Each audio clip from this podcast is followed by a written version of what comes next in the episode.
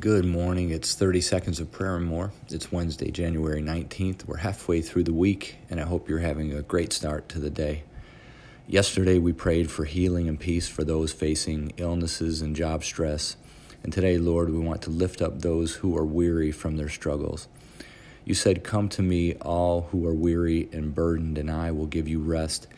We know that you are with us when we call, and we know that you will strengthen us and those who are weary, and we pray for those today.